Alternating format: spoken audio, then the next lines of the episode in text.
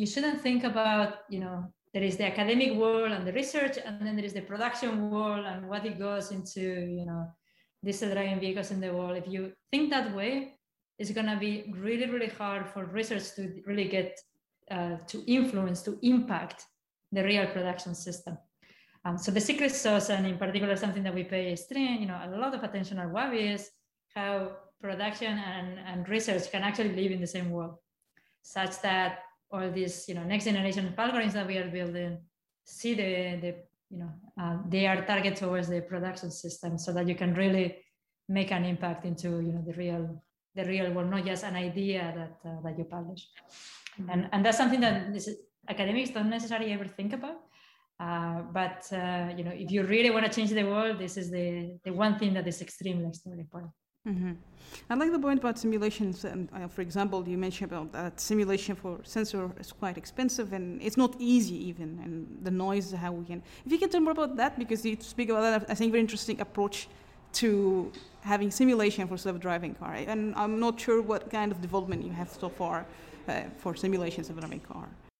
Yeah, yeah. So uh, simulation is one of my favorite topics, and yeah. and um, and in particular, we have this, uh, you know, uh, breakthrough simulator that I can I can tell you what the secret sauce is and why it's different than what is mm. uh, what is available in, typically in the industry.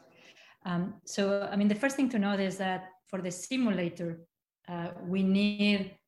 If you look at the, the industry, typically they, they focus only on testing the motion planner, and the simulation is more of these bounding boxes and the trajectory of factors.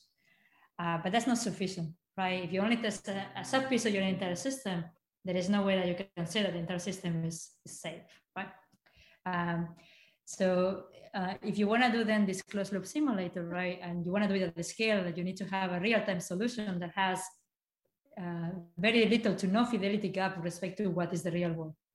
Mm-hmm. And the question is, if you want to, you know, you need to simulate the entirety of all the things that might happen.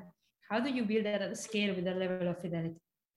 So the uh, typically the, the, the way that the industry is doing this is by using humans artists to build these physical three-dimensional models of how you know different cities look like or uh, vehicles pedestrians etc and that's just too expensive and it's, it's impossible to really capture the, the entire complexity uh, of the real world. Instead for for us um, our approach is very different which is you can just drive around collect data and then you can reconstruct every single thing that you have ever observed.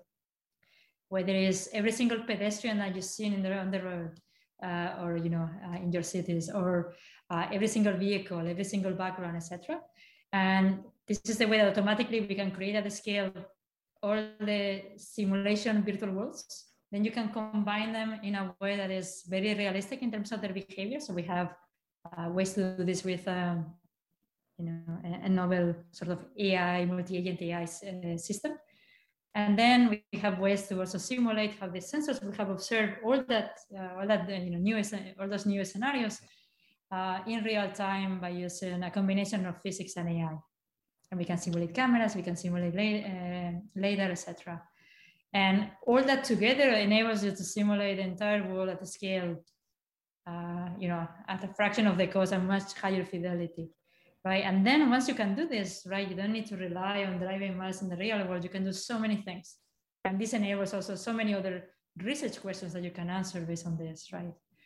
Um, so, so this is, you know, any, uh, in my opinion, is a gigantic step forward in terms of um, how we can develop this technology in a way that is cheap, scalable, and safe. Um, mm. So yeah, simulation is definitely one, one of my favorite topics. Yeah, true.